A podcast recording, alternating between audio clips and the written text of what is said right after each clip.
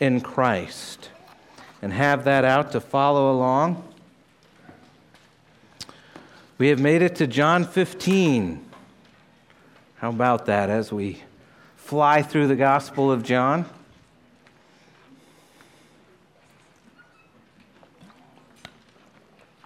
Somebody asked me a few weeks ago, why do you keep saying we're going so fast through the Gospel of John? It's been over a year now.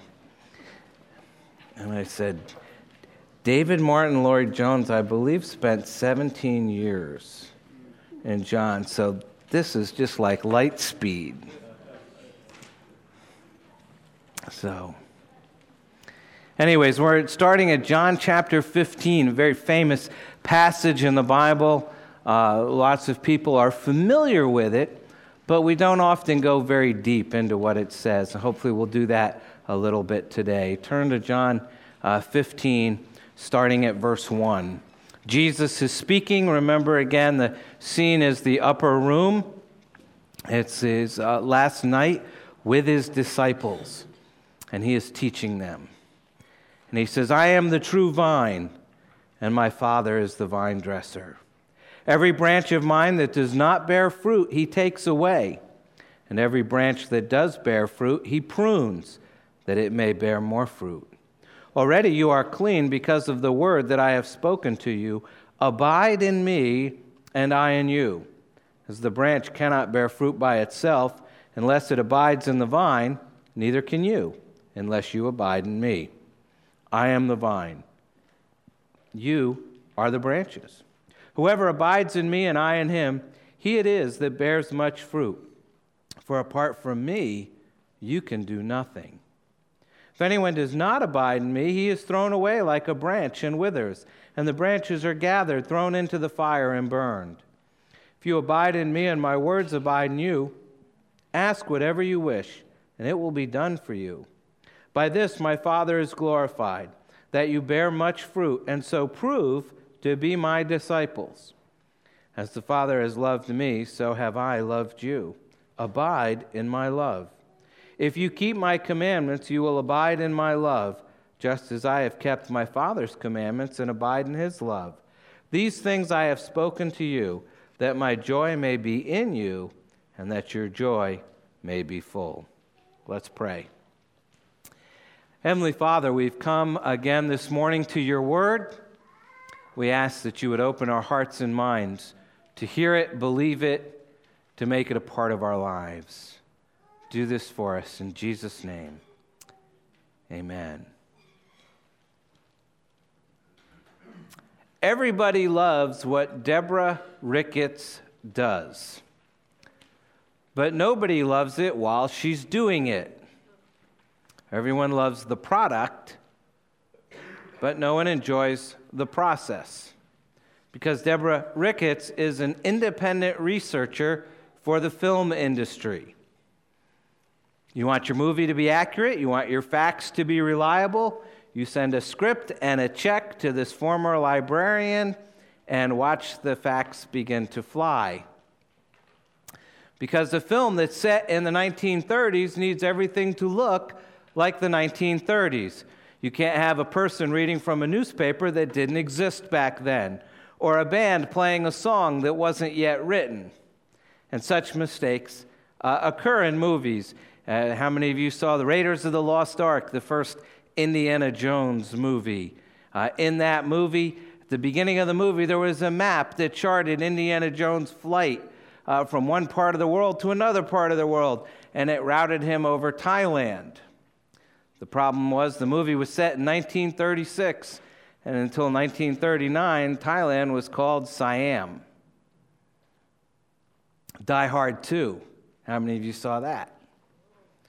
Bruce Willis makes a phone call. The setting is at Dulles International Airport, right here outside of Washington, D.C. And he goes to a payphone to make a phone call, and the payphone, the little name on it says Pacific Bell. Deborah Ricketts lives to find these errors. That's her job. She's on a scavenger hunt for screw ups, for flubs, and she winds her way onto the set and looks at the props and the sets, and she examines everything to make sure it matches the time period, the setting of the movie, and everybody else's oversights are her undertakings. And she cuts and changes and haggles for the scriptwriter's own good. And they say the process is not pleasant, but the result is very rewarding. It says her job is to cut and change. God has been known to cut and change. And while we usually like the product and the results, we're not often fond of the process. And it's not that God loves to find fault, it's just God that uh, loves to find anything that impedes our spiritual growth. And Jesus portrays him as the good gardener who cuts and trims the vine. And that's what we see here at the beginning of our passage in John uh, chapter 15, verses 1 through 2. He says, I am the true vine, and my Father is the vine dresser. Every branch of mine that does not bear fruit, he takes away, and every branch that does bear fruit, he prunes that it may bear more fruit. Now, Jesus likely spoke these words while in the upper room, or perhaps while walking with his disciples to the Garden of Gethsemane. And perhaps he saw a vine uh, hanging over a fence or draped along a wall and he lifts up a section of the plant and explains the chain of, the, of command in the universe. He says, God is the gardener, Jesus is the vine, we are the branches. Vines grow abundantly in Palestine, and carefully pruned, they produce sweet grapes. But left unkept, they creep everywhere and into everything. And the gardener trims the vines. Why? To keep them out of the way? Or so they will bear more fruit?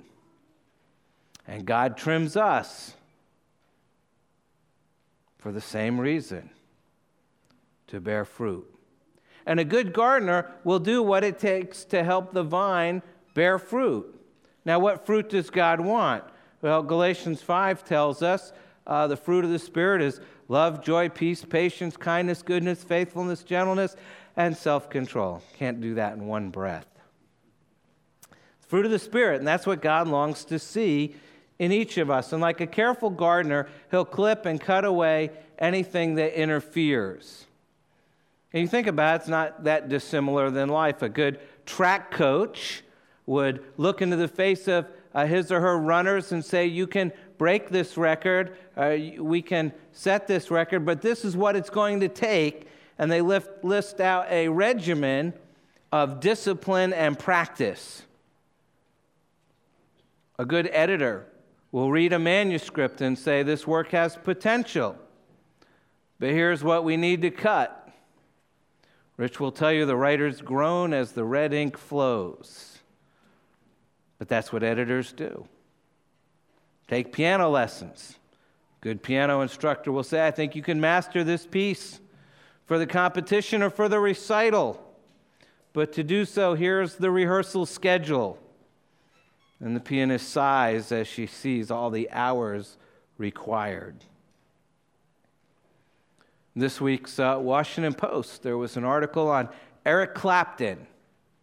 And he has a new book, uh, you know, his fourth autobiography or whatever and uh, it was about it. And they said, he says, anyone can be a musical genius. You just have to put in the same amount of time that he did, which about 10,000 hours of practice before he ever cut his first record. Deborah Ricketts studies scripts, and she says it's good, but here's some ways to make it better. And I doubt that it's easy for a script writer to take his script over to someone like Deborah Ricketts. He knows what she's going to do. She's going to make changes. She's going to say, You can't say that. You have to say this instead. He knows that she's on the hunt for errors, for mistakes, for things that don't work. But he also knows the end result will be a better story. And it's certainly not easy for us to turn over our lives to the gardener. Even now, some of you may be hearing uh, the snips of his pruning shears. Some of you may be feeling his pruning shears. And it hurts. So why go through it? It's not just to become better. The dominant word in this passage of Scripture, in these 11 verses, is the word abide. And that's what we need to focus on, so let's do that. We're going to start with the need for us to abide to be pruned. Abide to be pruned. First blank there, verse 1. I am the true vine, and my Father is the vine dresser. Every branch of mine that does not bear fruit, he takes away, and every branch that does bear fruit, he prunes that it may bear more fruit. Already you are clean, and that word clean has the same root word as the word prunes. They're connected. Already you are clean, you have been pruned because of the word that I have spoken to you. Abide in me and I in you, as the branch cannot bear fruit by itself unless it abides in the vine, neither can you unless you abide in me. So, the first thing we see is we must abide in Christ because he says, I am the true vine. In the Old Testament, there are numerous passages which state that Israel is the vine, and the fact that Israel was thought of in terms of a vine reinforced Jesus' use of this image. Example would be from Isaiah 5, and there's numerous examples. This is just one. Isaiah 5 7 For the vineyard of the Lord of hosts is the house of Israel, and the men of Judah are his pleasant planting. The grapevine is a symbol of national life. The emblem that appeared on the coins minted during the Maccabean period, which is the period before Christ. Their regard for the grapevine uh, was so great that they put that, that's what was on their coins. And their regard was so great, it somewhat resembles our regard for the stars and stripes. It's a grand symbol of national life. And in John 15, 1, Jesus gives his seventh and final great I am statement. He says, I am the true vine, and my Father is the vine dresser. And all conversation stops at this powerful pronouncement. The force of his words are you all know how Israel is pictured as a vine that is meant to produce refreshing fruit. Well, I'm the fulfillment of all that that symbol suggests. Now that Jesus has come, he's fulfilled the Old Testament promises, and now he claims that he's the vine. Not just another vine, but the true vine. Now, to Christian believers, this is a wonderfully deep and, and almost mystic parable. Christ is the vine, we are the branches, God the Father is the gardener, and the picture taken together is that of a vineyard with true believers who are organically related to Christ, and the sap that runs in his veins runs in ours. And of the Father walking among the vines, lovingly caring for them so they will bring forth fruit. And if we abide in anything else or anyone else other than Christ, then we're putting our lives into the hands of a false God. Jesus says that He is the vine, we are the branches. Jesus produces the fruit. It's our job simply to remain connected to Him and to bear the fruit that He produces. But if fruit is the sign of a real Christian, the alternative is dead wood. And dead wood isn't worth having around. It gets in the way. It causes problems for the rest of the branches, so it gets cut off. I was able to visit a vineyard uh, this summer, and the owner of the vineyard talked to us about harvesting the grapes and when to pick the grapes and how to get the very best grapes in the vineyard. And she said that uh, not only do they cut off all the dead stuff, but they also cut away you know, the bad grapes and the weak grapes. So it's only left with the good grapes so they will grow better and bigger and produce more. And they go through a round of pruning where they look at every branch, they examine every branch by hand. And they actually have, um, and I don't remember what you call professional vineyard folks, but they go through and they, everything of grapes hanging there, uh, they look at. Are these good? Are these the way they're supposed to be? And if the answer is no, out come the pruning shears. And they decide what to prune and where to prune. They also decide what needs to stay. And if you go to a real grapevine, uh, a real vineyard, you'll learn that it's difficult to cut off a good fruit bearing branch. It's stubbornly entrenched in the vine. But if you find a branch that isn't bearing fruit, you can break it off with your hands.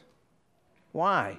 Because it only has a superficial attachment to the vine. There is no vital, life giving relationship. And, uh, you know, the, the comparison is clear that there are people today who claim to be Christians, who claim to be believers in Christ, followers of Christ, but who merely have a superficial attachment to the vine. They look like a branch, they act like a branch, they're covered with the leaves of a branch, but there's no fruit. There's no vital, life giving relationship, and God says He's going to cut them off. However, for those people who know Christ, whose daily life is the difficult adventure of following Christ and reading His Word, they won't be cut off. They're stubbornly entrenched in the vine and they're bearing fruit. But God says they'll be pruned, not cut off, just cut back so that they'll be even more fruitful. Now, why do the good branches get cut back? I understand why, you know, you cut off the bad branches or the dead branches. But why cut back the good branches? I may be going out on a limb here, but it's not even in here. I just. My guess is there are some things in your life that ought not to be there. Good guess? Bad guess? And part of the way that God deals with us is He takes them away. And yes, sometimes that hurts. And it's hard to tell people that part of God's plan for you involves that at some point you're going to hurt. Probably at many points, you're going to hurt. You know, it's, it's football season now, and they, they trot out all these old football stars as commentators, guys that played a long time ago, and uh, they had Roger uh, Staubach on. He's a former quarterback for a team that's going to lose this afternoon. Um,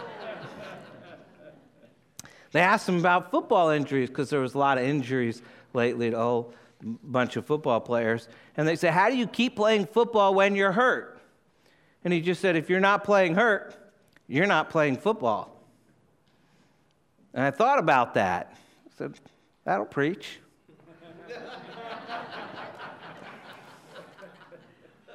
It's not much different in the Christian life. If you're not living it hurt, probably not living the Christian life. According to verse 3, it says, Already you are clean because of the word that I have spoken to you. God prunes us or cleanses us. Remember, I said those two words are related. Through his word. David said, Psalm 119, Before I was afflicted, I went astray, but now I keep your word. And again, Psalm 119, verse 71, It is good for me that I was afflicted, that I might learn your statutes. I know a lot of you have affliction on your prayer request list because you know that'll be good for you. So I don't have to go and check that. But what comes into our life? Affliction, he says, God's word, that we would learn his statutes. And of course, Hebrews 4 tells us the word of God is living and active, sharper than any two edged sword piercing to the division of soul and spirit, of joints and of marrow, discerning the thoughts and intentions of the heart. God's word is God's scalpel. Charles Haddon Spurgeon, a great preacher of the 19th century, said, It is the word that prunes the Christian, it is the truth that purges him, the scripture made living and powerful by the Holy Spirit, effectively cleansing the Christian. See, affliction is the handle of the knife. Affliction is the grindstone that sharpens the word. Affliction is the dresser that removes all of our soft garment and lays bare our diseased flesh so the surgeon's knife can get to it. Affliction merely makes us ready to feel the word. Not just to hear the word, but to feel it. The true pruner is the word, and it's in the hands of the great vine dresser. And God lifts up a branch of his vine and says, You can be fruitful, but I'm going to have to clip some diseased leaves. And although the process is painful, we can see on the soil below us all the greenery that he's clipped away arrogance and vain ambitions and bad relationships and dangerous opportunities, even revenge, and he cuts it off. And does God take that process lightly? I don't think so. He makes a serious statement, verse 2 Every branch of mine that does not bear fruit, he takes away. Now, that verb, takes away, is from the Greek word airo, A I R O. It has at least two meanings. One is to cut off, and the other is to lift up. And I think both are implied. See, before God cuts a fruitless branch, he lifts it up. And a gardener does that. He'll reposition a fruitless branch so it can get more sun and more space. Because grapes are not like squash or pumpkins, they don't develop while lying on the ground, they grow better hanging free. And a good vine dresser will stretch out the vine on the arbor to afford, afford it more air and sun. And sometimes God does that with us too. You've seen uh, gardeners realign a plant or line it up so it'll grow better. You've probably seen God realign a life. A family uprooted and transferred to another city. Was it so they could learn to trust God? A healthy person who's suddenly sick. Was it to remind him or her to rely on the gardener? An income stream dries up. This is God's way of lifting you out of the need uh, to depend on yourself, lifting you out of the soil of self, drawing you closer to Him. God is up to something. He is a busy, active gardener who's cleaning and clearing the field and removing the stones and cutting back the branches. And he constructs the trellises and plants the seeds and inspects the plants and pulls the weeds. And most of all, he is good. He is the good gardener who cares for his vine. And we are pruned so that we may bear fruit. And that's the second reason we must abide. We must abide to bear fruit. Verse 5 I am the vine, you are the branches. Whoever abides in me and I in him, he it is that bears much fruit. For apart from me, you can do nothing. If anyone does not abide in me, he is thrown away like a branch and withers. The branches are gathered, thrown into the fire, and burned. If you abide in me and my words abide in you, ask whatever you wish, and it will be done for you. By this my Father is glorified, that you bear much fruit, and so prove to be my disciples. Now, when Jesus talks about fruit, he's talking about us becoming more like him. God gives you a mirror in the Word of God to see yourself the way you really are. But he doesn't stop there. He also gives you an image of Christ. And he says only um, that he's going to take you from the first image, you in the mirror, and make you like the second image, the image of Christ. And to be like Christ means to bear Christ like fruit. So, what are we to do? We're the branches on the vine. What's our response? How do we react? An answer commonly given at this point is uh, to point to the command, bear fruit. But is that the right response? I mean, answer the question in a garden. If the branch is fruitless, does it help if the gardener demands fruit?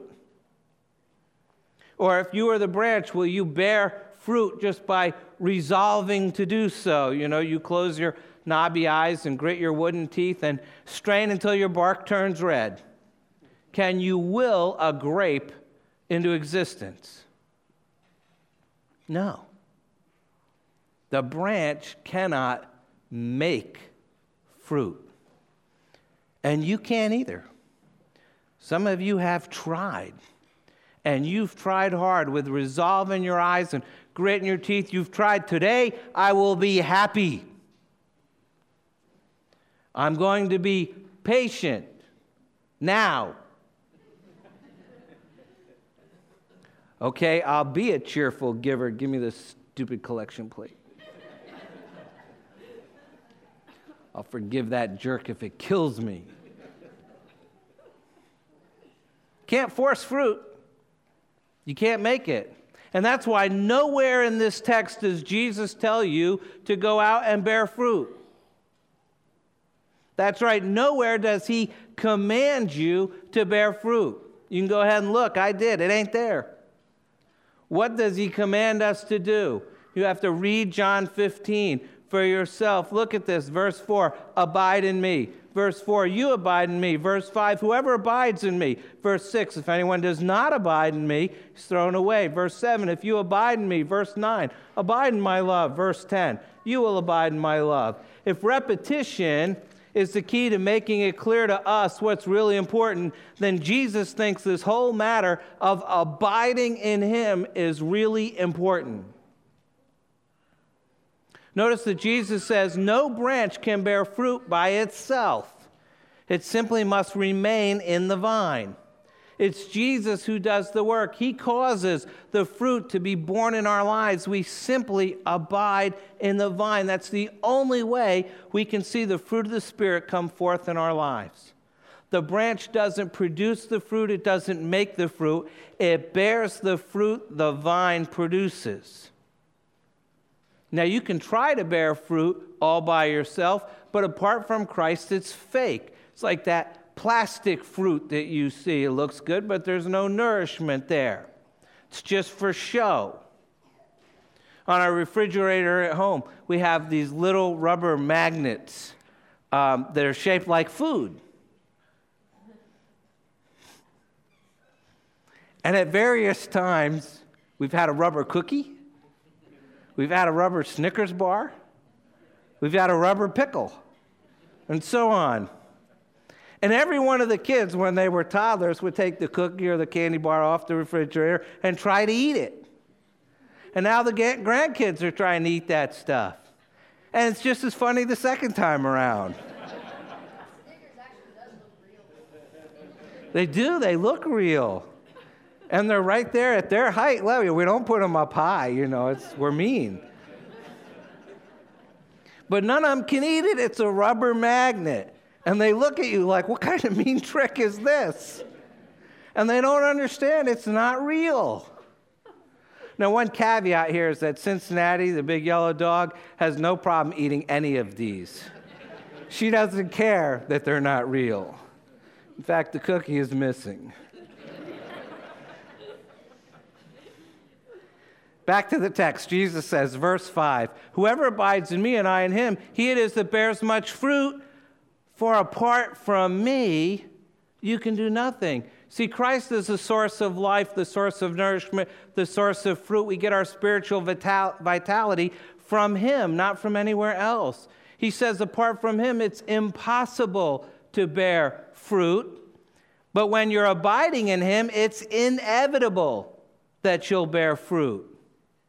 Again, why? Look at verse 5. Whoever abides in me and I in him, he it is that bears much fruit. Now, this phrase, much fruit, comes from two Greek words, polycarpon. And it's from this text that Polycarp, the great early church father, was named. His name means much fruit. And he became a great martyr of the church, one of the great early church fathers. Although I don't know who names their kid much fruit. Some things just don't translate well. But he did. That was his name, Polycarp. He was named after this text. Well, let me ask you you satisfied with just a little fruit? You satisfied with the attainment that you've made, the progress in your union with Christ? Because Jesus wants from you not just a little fruit, but he wants much fruit. The normal state of the disciple is one of fruitfulness a life of love, joy, peace, and all those other things I can't say in one breath. Jesus isn't looking for fruit simply from a few great saints. He expects each one of us to live a fruitful life. And it's an altogether reasonable expectation because it doesn't depend on our talents, it doesn't depend on our abilities, it depends on our contact, our connection with the Lord. The branch doesn't uh, have the right to receive life from the vine. It doesn't earn the right, I should say, to receive life from the vine. It just abides in the vine and it receives life as a result of the relationship. And Jesus says, verse 7 If you abide in me and my words abide in you, ask whatever you wish and it will be done for you. Now, why does he say that? Because if you're in Christ and Christ's words are in you, then you will ask in his will, and he's already told us those prayers will be answered. So our task is clear stay close to the vine. As long as we do this, we'll be fruitful. Life comes through the vine. Apart from the vine, the branch does nothing. Jesus said, Apart from me, you can do nothing. Now, think about that. Actually, there's a lot of things we can do without Christ. We can earn a living, we can raise a family, we can practice generosity. It's even poss- possible to pastor a church without abiding. It's possible to counsel people without abiding. So, what does Christ mean? He means that we cannot bear spiritual fruit without Him. I mean, you can tie fruit onto your lives like ornaments on a Christmas tree but the real fruit of his character comes from the vine itself. We can do nothing without him. We cannot be loving or patient or faithful or holy. And that's why God doesn't shield us from all the assaults of life, but rather exposes us to them so we'll learn to hold fast to Him. We abide to be pruned, we abide to bear fruit. But to be honest, those are easier said than done. The big question is why? Why should we abide to be pruned? We know it's painful. Why should we abide to bear fruit? Can't do it by ourselves. We much rather do it by ourselves. So, why? Because when we abide in Christ, then we are abiding in his love. In his love. Verse 9. As the Father has loved me, so have I loved you. Abide in my love. If you keep my commandments, you will abide in my love, just as I have kept my Father's commandments and abide in his love. These things I have spoken to you, that my joy may be in you, and that your joy may be full. And here Christ's emphasis is on love. It follows naturally since love is a fruit of the Spirit. In fact, it's the chief fruit. 1 Corinthians 13 says, Now faith, hope, and love abide, these three, but the greatest of these is love. And Jesus speaks of love in verse 9 when he says, As the Father has loved me, so have I loved you. Abide in my love. There's a couple parts to that verse if you look at it. The first part is a, is a, a declaration, So have I loved you. Those are wonderful words to hear uh, at any time if they're true. I loved you. I've loved you from the moment I first set eyes upon you. I'll always love you. It's the basis of any good marriage. When the love expressed is the fullest measure of the love, it's the basis of a Christian home and the love between uh, parents and children. In a different sense, it's the basis of friendship and fellowship um, in the church.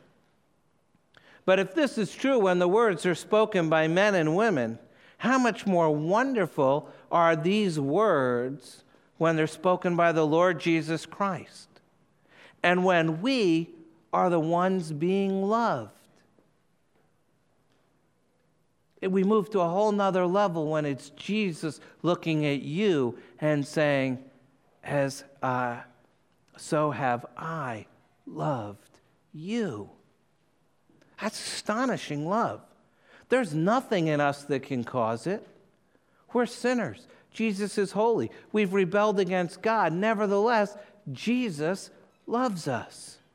We have a declaration of love here. We also have the measure of love in this verse because he says, As the Father has loved me, so have I loved you. Now, I suppose we'd rejoice in the love of Christ, even if his love was kind of a half hearted thing. For Jesus to love us at all would be remarkable. But it's not what he says. Jesus says that he has loved us not with an imperfect love or even with a perfect human love, but rather with the greatest love there is, the love that's existed within the being of the Godhead, the Trinity, from all eternity, and which will exist to all eternity. The love of God the Father for God the Son. He says, As the Father has loved me, so have I loved you. Is there a greater love than that?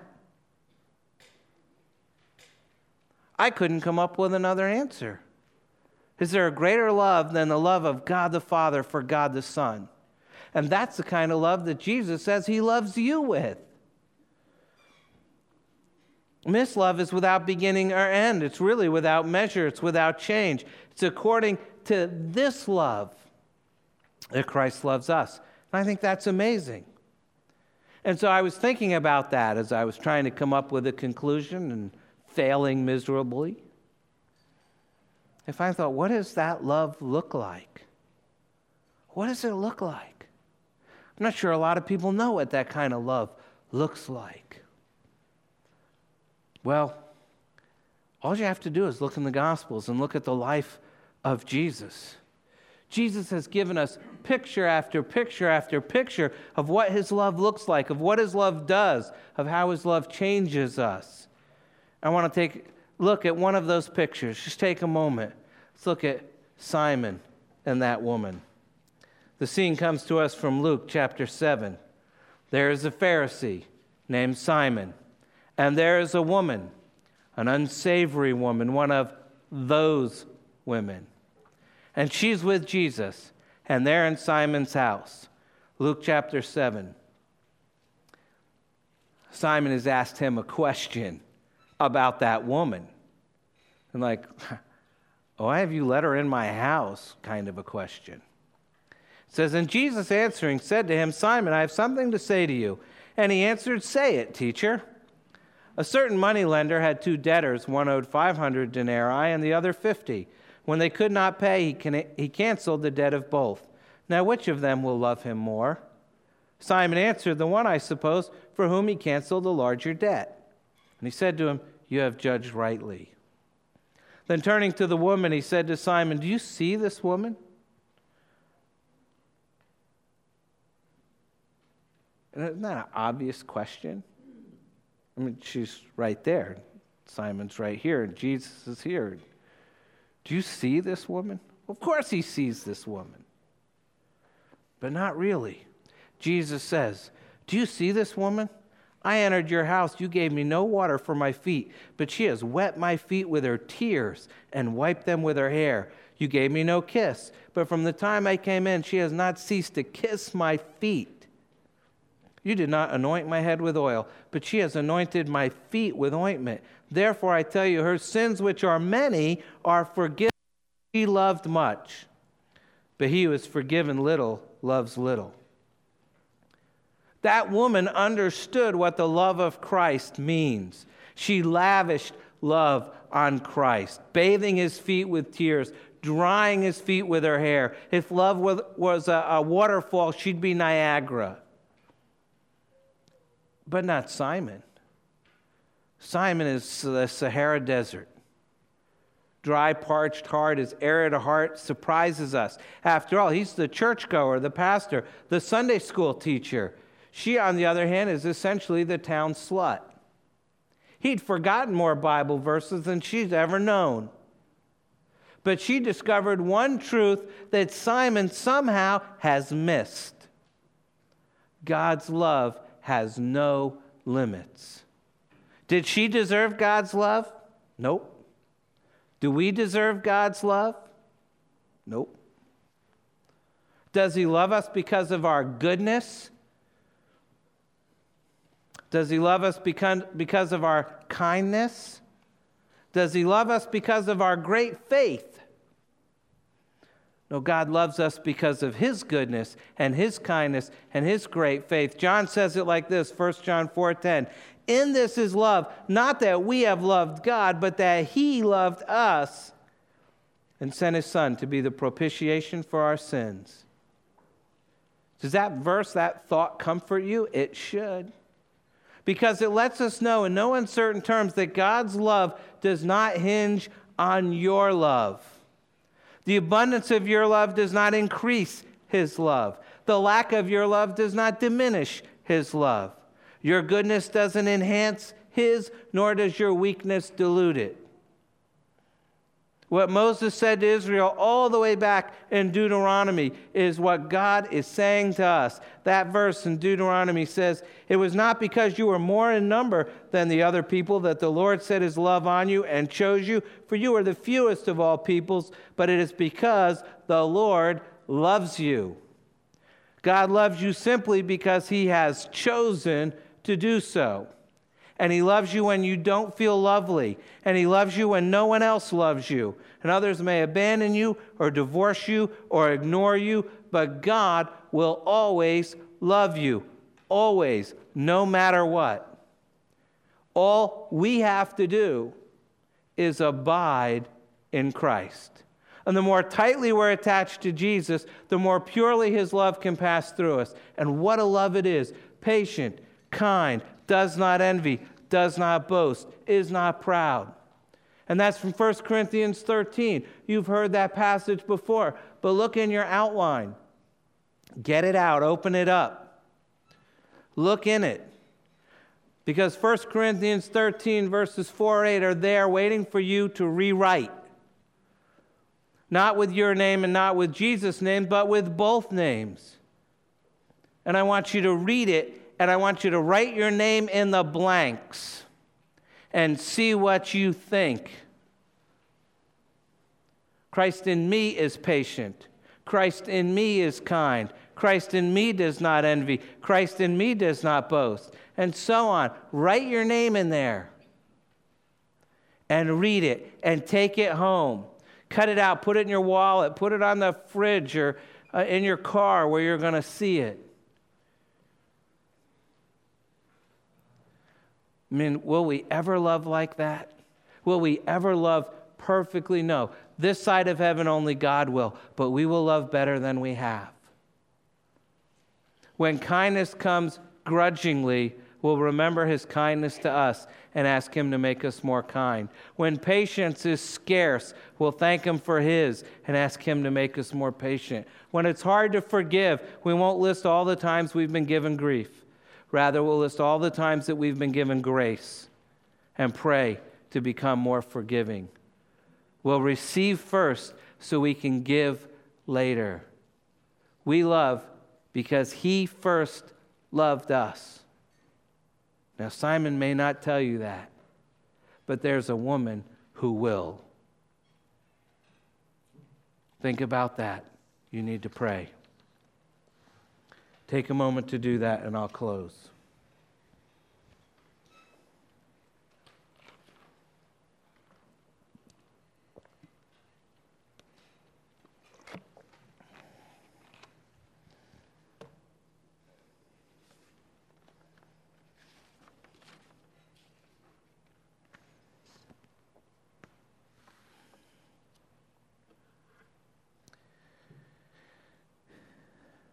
Heavenly Father, there are so many connections here, and we don't usually see them all.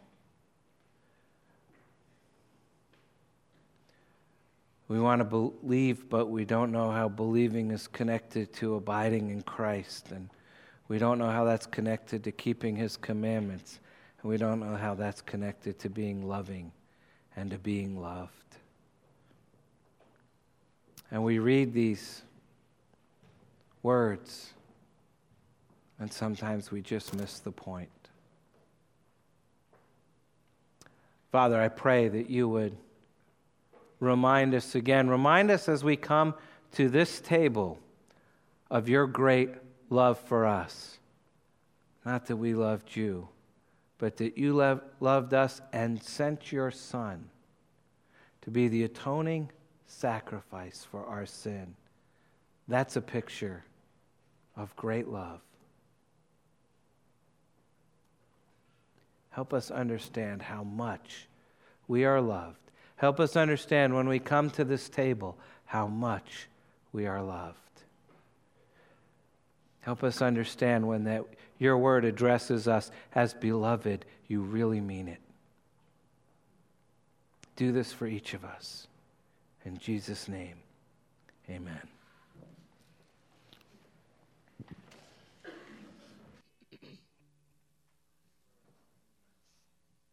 Uh, offering now and a song, and we can go get the kids to bring them in, and then we'll have communion.